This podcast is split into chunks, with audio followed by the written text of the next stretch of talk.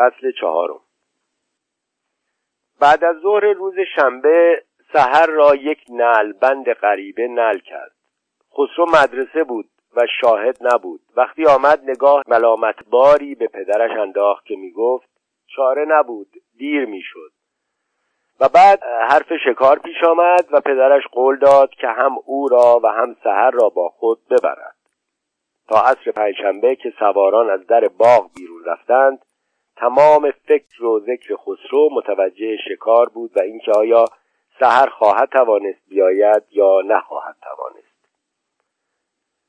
و حالا بیست و چهار ساعت می‌شد که زری پسرش را ندیده بود. مدام دلش شور زده بود و خیالش هر آن هزار جا رفته بود و ام خانم به نصیحت گرفته بودش که آنها خوش و خرم اسب میدوانند و تو در خیالت هی زخمیشان کن و از کوه پرتشان کن.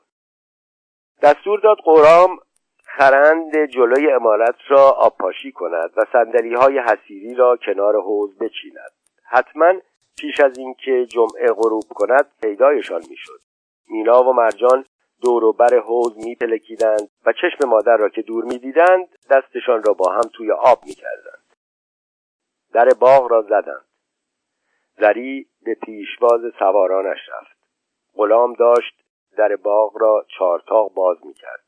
درشگهای تو آمد و زری جا خورد. آنها که با اسبهایشان رفته بودند. درشکه به زری که رسید ایستاد.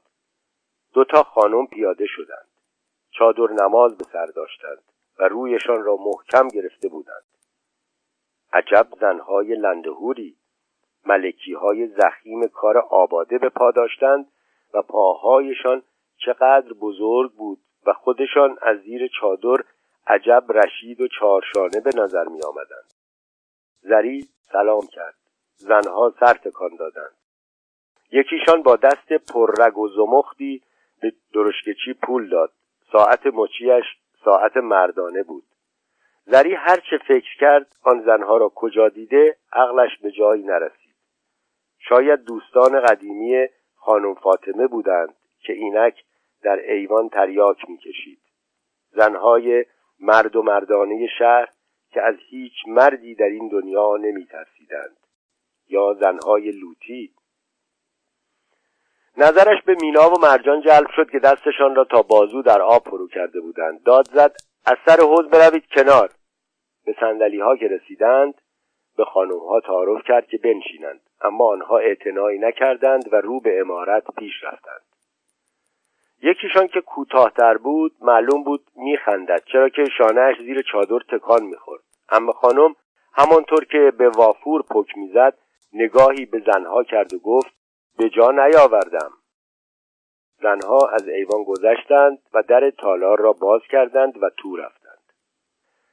حتما از دیوانه های دیروزی نبودند که با دست خودش به آنها نان و خرما داده بود. اما عاقلانه هم نبود که به خانه مردم بیایند و عین خوابگردها یک کلمه هم حرف نزنند و مثل خانه آجدهشان راه را بکشند و هر جا دلشان خواست بروند. دنبال زنها به تالار رفت. گفت چرا نمیفرمایید بنشینید؟ راستش هرچه فکرش را می‌کنم به جا نمیآورم. یکی از آنها با صدای دورگهای پرسید یوسف خان کجاست؟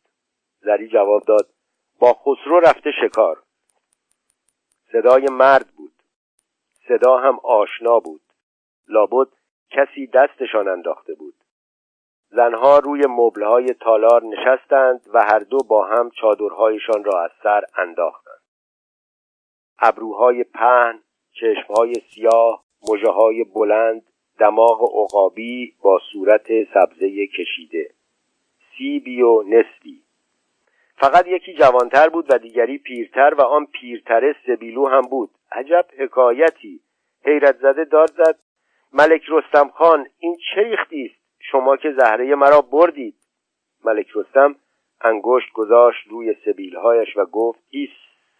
آهسته منتظر یوسف می زری به اینوان آمد. دو قلوها را دید که کنار اما خانم نشستند و تریاک کشیدنش را تماشا می کنند به تالار برگشت و یکی یک باد بزن داد دست ملک رستم و برادرش ملک سهراب و به خنده گفت خوب انکم کردید ها. بعد از چند سال که سراغ ما ملک رستم به تشویش پرسید کی از شکار برمیگردد؟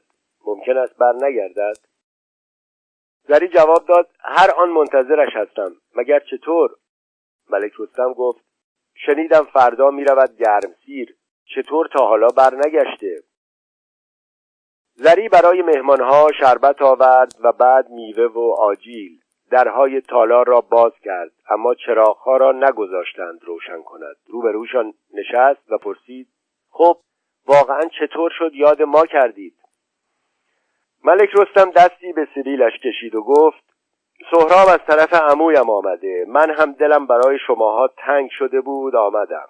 زری گفت لابد این نقشه هم که چادر سر کنید نقشه سهراب خان بوده. هنوز دست از شیطنت بچگی بر نداشته. سهراب خان یادت هست چه آتشی می سوزاندی؟ ملک سهراب خندید. مگر ممکن است یادم برود؟ اما چادر سر کردیم که نشناسندمان.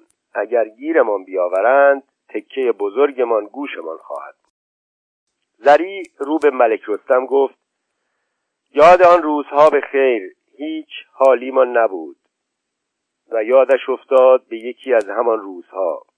روزی بود در سال اول عروسیشان. همان سالی بود که ایلخانی را گرفته بودند و برده بودند تهران و ایل داشت دست و پایش را جمع می کرد وقتی یوسف و زری وارد شدند جماعتی به پیشوازشان آمدند و هلهله هم کردند. اما به قول یوسف هلهله آبکی. آنها خاکالود و غمگین بودند و معلوم بود که حال و حوصله ندارند. تا زن و شوهر به چادر پنج تیرک خان برسند نصف بیشترشان پراکنده شدند. ملک سهراب جای ایلخان نشسته بود. آنها را که دید گفت به پایتخت متحرک ما خوش آمدید. به عمرش چادری قشنگتر از پایتخت متحرک آنها ندیده بود. چه قالی و قالیچه هایی چه مخده هایی چه صندوق های چرمی قشنگی. داخل چادر را سر تا سر نقاشی کرده بودند و بیشترش نقش رستم و بوس و اسفندیار و سهراب بود و تصویرهای دیگری که زری نمی شناخت مزهک بود. ملک سهراب هم بچه بود و هم نبود. از جایش پا شد نقش سهراب را به زری نشان داد و گفت این منم. زری گفت خدا نکند. آخر آن نقش سهراب را در حالی نشان می‌داد که خنجر پهلویش را دریده بود. بعد به تصویر رستم اشاره کرد و گفت این هم ملک رستم برادر بزرگ ایلخانی. زری به خود ملک رستم نگاه کرد که با یوسف پچ پچ می کردند و ملک رستم لبخند اندوهگینی بر لب داشت و ملک سهراب این بار اشاره به نقشه سر بریدهی در یک تشت پر از خون کرد. دور تا دور تشت پر از خون لاله رویده بود و یک اسب سیاه داشت لاله ها را می بوید. ملک سهراب گفت این کاکای خودمه که بیبی بی هنوز نزاییده. زری گفت نمی توانید مرا گول بزنید. شرط میبندم این یحیای تعمید. دهنده باشد. ملک سراب خندید و گفت باشد حاضرم شرط میبندم. زری پرسید سر چی؟ ملک سراب گفت سر یک تفنگ برنو و یوسف را صدا کرد و نقش را نشانش داد و گفت خانمتان می‌گویند این یحیی تعمید دهنده است. یوسف تبسم کرد و گفت ببخشیدش زن من از سر کلاس یک راست به خانه شوهر آمده. هنوز سرش پر از داستانهای انجیل است که هر روز صبح در مدرسه مجبور بوده بخواند. زری گفت حالا فهمیدم سر بریده امام حسین است. آن هم اسب. یوسف گفت بیشتر از این خجالتم نده جانم این سیاوش است. دوباره ملک سهراب رفت جای ایلخان نشست و گفت جمع اردو شش هزار نفر است. روزی صد و پنجاه گوسفند سر ببرید. تحمل کرد و گفت و شما خانم زهرا شنیدم قالی عروس بافت خودتان را آورده اید به ایلخان پیشکش کنید. ما راضی نیستیم. تار و پود این قالی از مهنت و محبت است. و از زری پرسید خیابانبندی چادرها را دیدید؟ تفنگچی ها را دیدید که چطور دست روی تفنگ آماده ایستاده بودند. صدای کرنا و تبر را میشنوید. این مارش نظامی به افتخار ورود شماست. این حرف بر زبانش بود که مادرشان بیبی بی همدم تو آمد و بعد از سلام و احوال پرسی گفت بچه پاشو سر پا. باز مزخرف گفتی دو تا مرغ گیر آوردند بدو تا آفتاب غروب نکرده سرشان را ببر. ملک سراب عصبانی شد پا شد به بیبی بی دهنکجی کرد و رفت. و وقتی برگشت مرغهای کشته را تو دامن مادر انداخت. و حالا ملک رستم زری را از یادآوری گذشته باز داشت چرا که پرسید خانم زهرا رفتید تو فکر نکند مزاحمتان شده باشیم. زری خندید و گفت چه حرفا؟ یادم افتاده بود به اولین شبی که من به چادر ایلخانی آمدم. سال اول عروسیمان بود. رو به ملک سهراب کرد و گفت یادتان است آن شب جلوی من تازه عروس چه بلایی سر بیبی بی آوردید؟ ملک سهراب گفت خوب یادم است. زری گفت خب بچه بودید. ملک سراب گفت بچه نبودم تخش و سرکش بودم. زری گفت یادم است بیبی بی همدم مجبور شد تنبانهایش را عوض کند. من شمردم هشت تا تنبان پایش بود. بیبی بی سرما خورد. و شما ملک سهراب هی می‌گفتی زن ایلیاتی که نباید ناخوش بشود. ملک سهراب گفت خوب یادم است. همان شب یک تفنگ برنو از شما بردم که هیچ وقت ندادی. در این موقع خدیجه تو آمد و دست کلید را از زری گرفت تا بچه ها را بخواباند.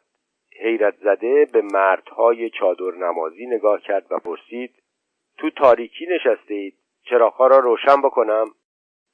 زری گفت نه.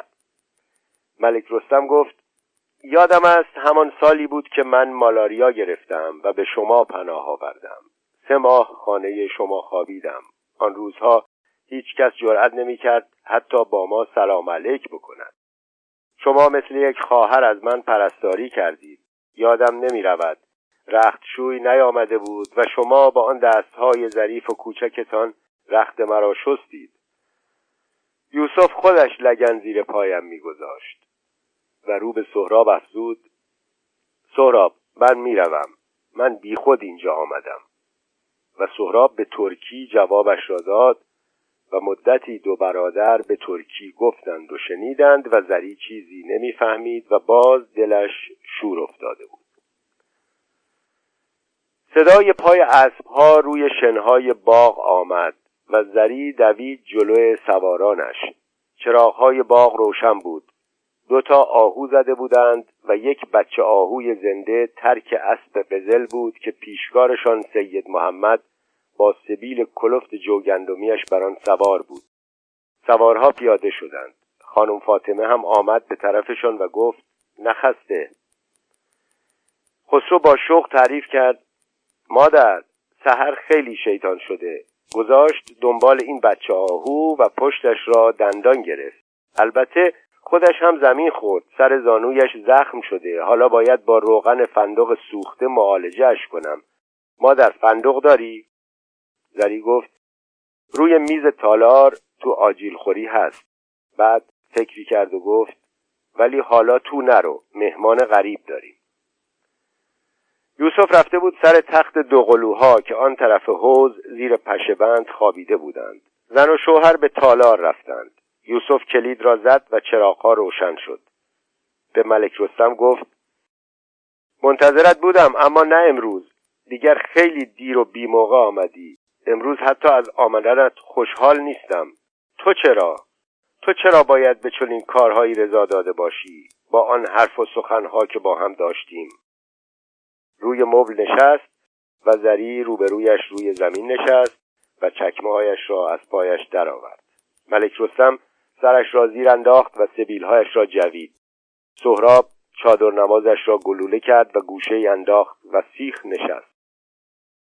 یوسف ادامه داد توفنگ های زنگ زده و شکسته پکسته را از شکاف کوها و سوراخ سنبه ها درآوردید و روغن زدید و قارت و برادرکشی را از سر گرفتید. دیگر من و شما چه حرفی با هم می‌توانیم داشته باشیم؟ سهراب گفت خانم زهرا که غریبه نیستند باید انتقام می‌گرفتیم تا کی بکشیم؟ آن عفو عمومیشان که بعد زیرش زدند و چه جور هم زیرش زدند؟ راست آمدند چپ رفتند. رشوه گرفتند بهانه جویی کردند کینه ورزیدند و تیرباران کردند. آن اسکان دادنشان که هرچه پول داشتند خرج اتینا کردند. چند تا خانه گلی در جاهایی که آب نداشت ساختند و گفتند بروید توش بنشینید. عوض کتاب و معلم و دکتر و دوا و دلجویی سرنیزه و توپ و تفنگ و کینه تحویلمان دادند. حالا طبیعی است که ما هم برگردیم سر کار و کاسبیمان. و انتقام می‌گیریم. خدیجه قلیان آورد و جلوی یوسف گذاشت و زری آهسته گفت چکمه ها را ببر بده غلام تمیز کند. چای هم بیاور. یوسف پکی به قلیان زد و گفت ای والله سهراب جان خوب گفتی. برگشتید سر کار و کاسبیتان. یعنی ایل برای شما شده یک دکان. باهاش معامله می‌کنید. ملک رستم گفت باور کن خودشان از اول گز نکرده پاره کرده بودند. خود من از آنهایی هستم که با اسکان موافقم. خودت که میدانی. اما مثل این است که خودشان نمی‌خواهند ما سر و سامان بگیریم. دستهایی در کار است که نمی‌گذارد. یا می‌خواهد ما از درون بپوسیم و از بین برویم و یا می‌خواهد به همین وضع فعلی نگهمان دارد. یوسف نیقلیان را گذاشت زیر لبش و گفت خودتان هم وضع فعلی را ترجیح می دهید اگر خود شما کمک می کردید شاید کار اسکان به جایی می رسید اما عزیزم شما عادت کرده اید به دوشیدن رعیتهایتان. برای شما افرادتان آدم نیستند با گوسفندهاتان فرقی ندارند. هر دو را چکی می فروشید ملک رستم به خشم گفت اینطور با من حرف نزن یوسف. دوست و همکلاسی عزیزم هستی. نان و نمک همدیگر را خیلی خورده ایم. اما یوسف گفت من غیر از اینطور جور دیگری بلد نیستم حرف بزنم. تو که مرا می‌شناسی. با احدی رو در بایستی ندارم. حتی با عزیزترین دوستانم. ملک رستم به آرامی گفت خود من بهتر از هر کس می‌دانم که زندگی ایلیاتی با همه هیجانها و دلاوریهایش زندگی درستی نیست. میدانی که خودم ترجیح می‌دهم قشقایی خاکی باشم تا قشقایی بادی. در زیرنویس توضیح داده که قشقایی خاکی منظور کشاورز و باغداره و قشقایی بادی دامدار که به ییلاق و قشلاق ناگزیر است. ادامه حرفای ملک رستم. می‌دانم این درست نیست که هزارها تن زن و مرد و بچه به دنبال حشم مدام پی علف و آبشخور از این سر خلیج به آن سر کوه سرگردان باشند. می‌دانم که نباید زندگی این همه آدم را بسته به گاو و گوسفند و علیق کرد. اما مگر دست من تنهاست؟ مگر من ایلخانم؟ از یک آدم تنها چه برمیآید؟ یوسف قلیان را کنار گذاشت. اگر آدم تنها بخواهد می‌تواند خودش را از تنهایی در بیاورد. خیلی ها هستند که حرف حق سرشان می شود و نفس حق را می شناسند منتها پراکنده هستند. خودت را با آنها از تنهایی درار تو هم که نکنی بچه های تو و بچه های دیگران خواهند کرد. از شهرها میگذرند از دهات آباد میگذرند. مدرسه و مسجد و حمام و مریضخانه می‌بینند و می‌شناسند و حسرت می‌خورند و آخرش کاری می‌کنند. ملک رستم گفت میدانی دیگر از این حرفها گذشته. خسرو تو آمد در آستانه در پاهایش را به هم جفت کرد و سلام گفت و به طرف آجیل خوری قدم برداشت و ظرف آجیل را برداشت و رفت. یوسف رو به ملک رستم پرسید قضیه تنگ ملک آباد چه بوده؟ چیزهایی شنیدم اما می‌خواهم از خودت بشنوم. ملک رستم گفت به موهایت قسم چیز مهمی نبوده. ها یک دسته سوار را خل اصلاح کردند. چندتا را سر بریدند و دهتایی تفنگ و مقداری فشنگ و بیستایی اسب به چنگ آوردند. همین. سر خود هم این کار را کردند. تیره فارسی مدان به گوش عمویم رساند. خود عمویم موافق دل دزدی نیست. پانویس توضیح داده که اجداکش ها و مدان و اینها از تیره های قشقایی هستند. ملک سهراب که مدتی سکوت کرده بود به صدا درآمد و گفت کاکا جریان طوله های جناب سروان را برای یوسف خان بگو. رستم چیزی نگفت. خود سهراب رشته مطلب را در دست گرفت. سگ سروان معمور اسکان زاییده بود. چند تا بچه از تیره اجدهاکش ها سنگ می‌زنند به پای سگ سروان. از آن سگهای گرگی اصیل بوده. بعد از ترسشان سگه را میدزدند و سر به نیست می‌کنند. فارسی مدانها خبرچینی می‌کنند. سروان هم وامی دارد سه تا زن بچه شیرده از تیره اجدهاکش طوله هایش را شیر بدهند. زری احساس کرد دلش آشوب می شود یوسف لبخندی زد و گفت سهراب جان این قصه که مال ده دوازده سال پیش است. تو خودت لاقل سه بار همین قصه را در موارد مختلف برای من گفته ای ملک سهراب به گستاخی گفت انصاف بود بگذارید برای بار چهارم هم بگویم؟ یوسف گفت اول یادم نبود. وقتی گفتی یادم آمد. اما تو چه خیال کردی؟ من نه فرشتم نه دیو. من هم مثل همه آدم ها آدم گناهکاری هستم. و رو به رستم پرسید خب حالا از من چه می‌خواهید؟ همهش پرت گفتیم. برویم سر اصل مطلب. ملک رستم جواب داد باور کن با همه کارهای عمویم موافق نیستم. حتی با این هم مخالف بودم که مرا پیش تو بفرستد. نمی‌خواهم دوستیمان به هم بخورد. اما در این موقع حساس نمی‌توانم پشتش را خالی کنم. زری اندیشید که انگار اول که آمد گفت فقط سهراب از طرف عمویم آمده و خودش دلش تنگ شده بوده. یوسف پرسید نگفتی از من چه می‌خواهی؟ ملک رستم سرش را زیر انداخت و به فکر فرو رفت. ملک سهراب گفت کمک. یوسف گفت چه کمکی؟ ملک سهراب گفت هرچه آزوقه دارید به ما بفروشید. درو نکرده ها را هم خریداریم. به هر قیمتی که باشد. یوسف پرسید چی یادتان داده؟ زینگر؟ تا حالا حرف از خرید مازاد قله بود. حالا هر چه هست و نیست را می‌خواهند. دو برادر نگاهی به هم کردند و ساکت ماندند. یوسف داد زد آزوقه می‌خواهید که بدهید به قشون خارجی و عوضش اسلحه بگیرید و بیفتید به جان برادرها و هموطنهای خودتان؟ یک لایش کردیم نرسید. حالا دو لایش می‌کنیم. شما مگر عقل توی کلهتان نیست؟ آن دستهای مرموز که نمی‌خواهند شما سر و سامان بگیرید برای چنین روزهای مبادایی است. پس کو آن دلاوری ها و مردانگی ها و نجابت ها و سبیل های بورش میلرزید. ملک سهراب تقریبا به التماس گفت می‌دانید که ایل را از کامفیروز متوقف کردند می‌دانید که اجازه ییلاق ندادند دوروبرمان همش توپ و تفنگ خودی هاست. علف های سبز دامنه کوها دست نخورده دارند خشک می‌شوند و گوسفندهایمان از بی علفی نا ندارند و از بی آبی له له می‌زنند. یوسف خشمگین گفت ببین سهراب جان تو یک الف بچه دیگر به من نارو نزن. از تو توقع ندارم. می‌دانم که قسمت و عمده گوسفندهایتان را فروختید به قشون خارجی. گوسفندهای شما الان یخ زدند و در سردخانه راه آهن اهواز به بندر شام محترمانه حفاظت می شوند رستم چشم دوخته بود به گلهای قالی برادرش جواب داد اگر نمیفروختیم روی دستمان میمردند. باور کنید گوسفندهای ما با پای خودشان نمی‌توانستند بروند با کامیون بردندشان. یوسف پرسید با پولش چه کردید؟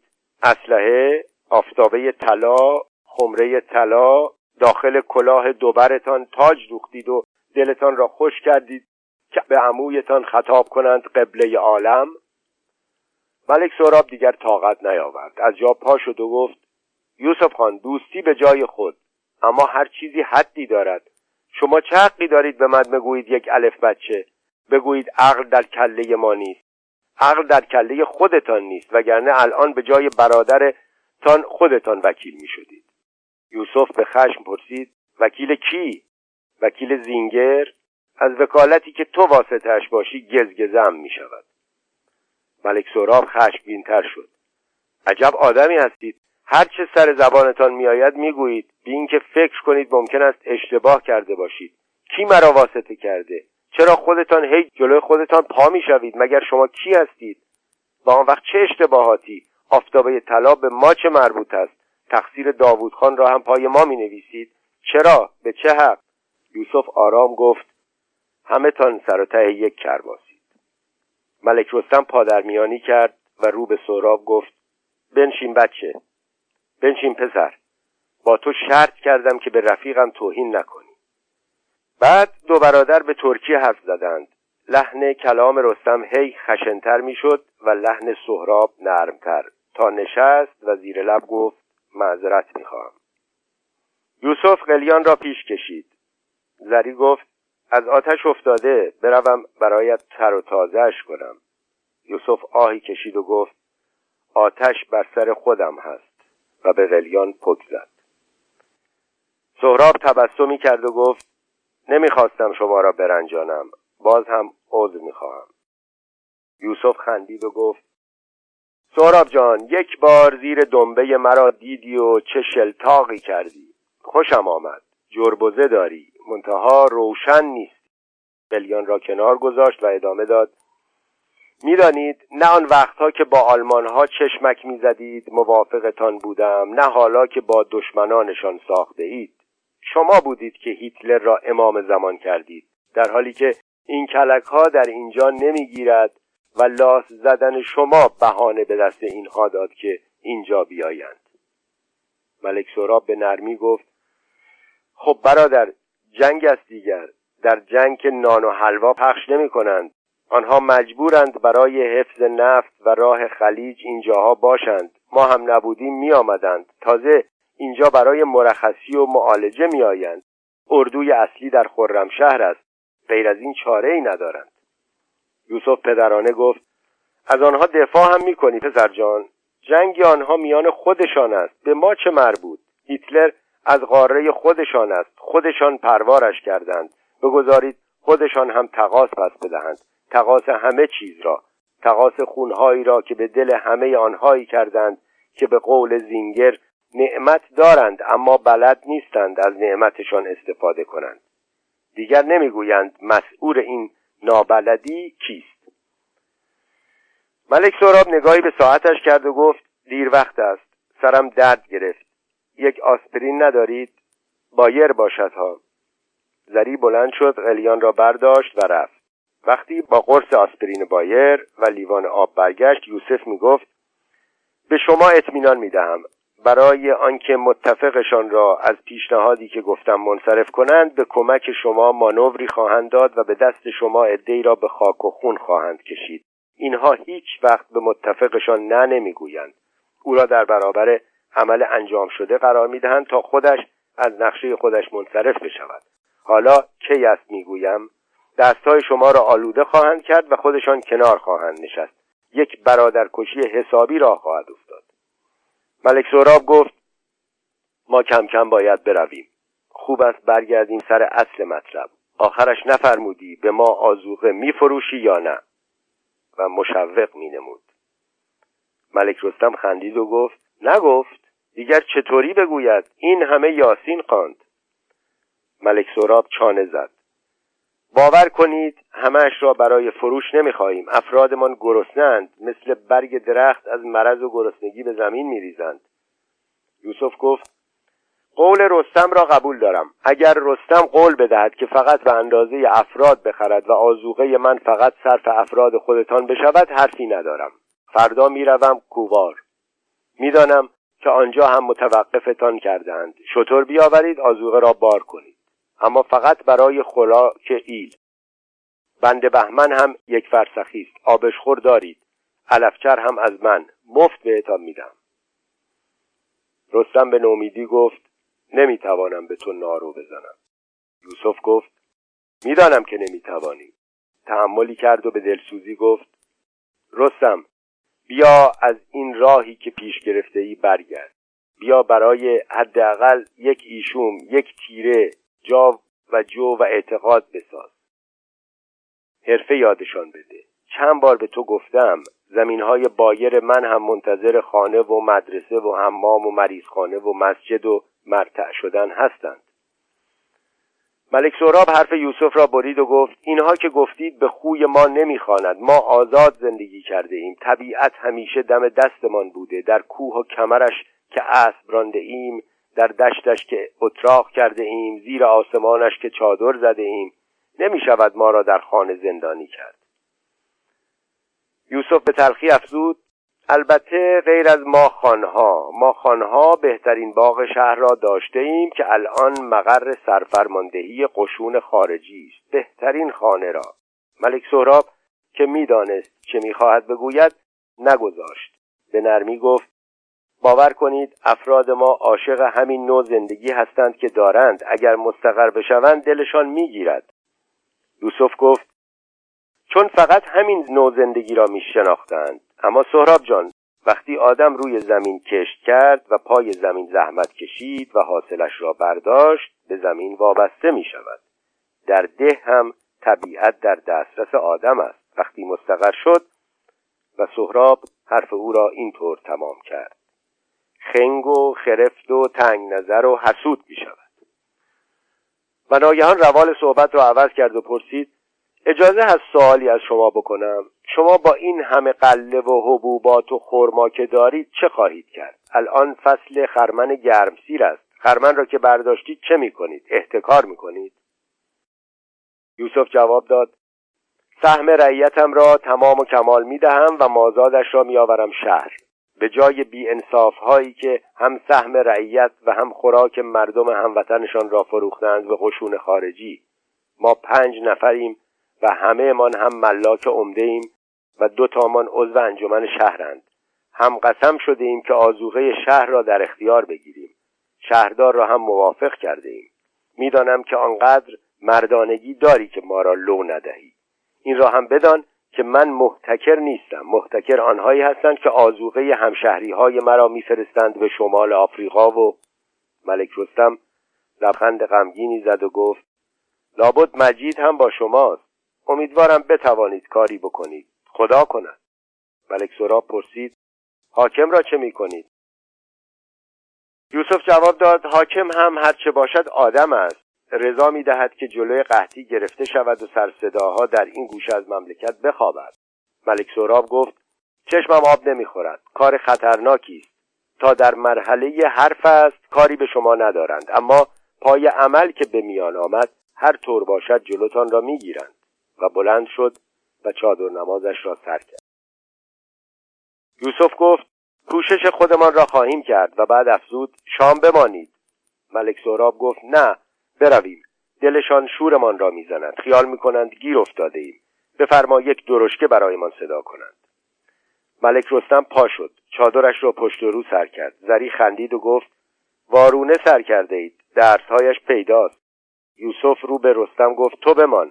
فردا صبح تاریک و روشن خودم می‌برم میرسانمت. رستم گفت باشد.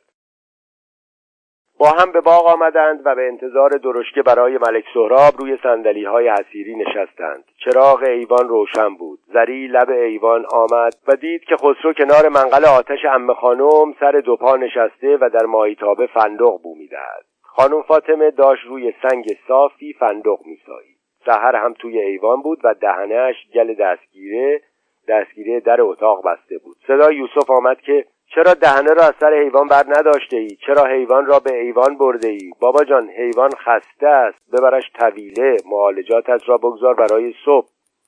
خسرو پا شد و گفت پدر اجازه بده. حالا دیگر روغن فندق حاضر است. میمالم سر زانویش و میبرمش طویله.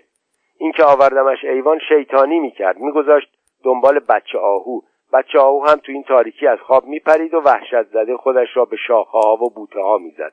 من هم آوردمش پهلوی خودم. همه خانم فندقها را داغ داغ از توی مایتابه برداشت. دستش سوخت. فندقها را گذاشت زمین و به دستش فوت کرد و گفت داداش به غلام بگو بچه آهو را فردا بکشد. اولا گوشت شکار به همه نرسید. گله می کنند ثانیا نگه داشتن آهو شگون ندارد. اصلا کاشکی هوس شکار از سر مردهای این خانواده میافتاد. همین پارسال بود که خانکاکا یک آهوی آبستن زد. دلش را که شکافتند چشمم افتاد به بچه نه ماهه که تو دل آن زبان بسته خوابیده بود.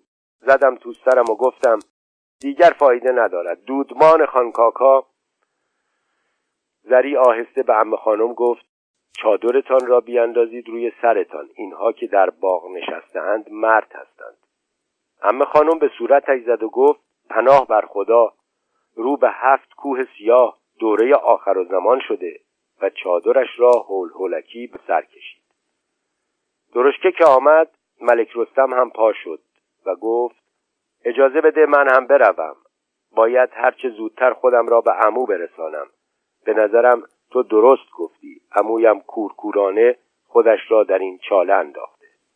یوسف فقط پرسید کورکورانه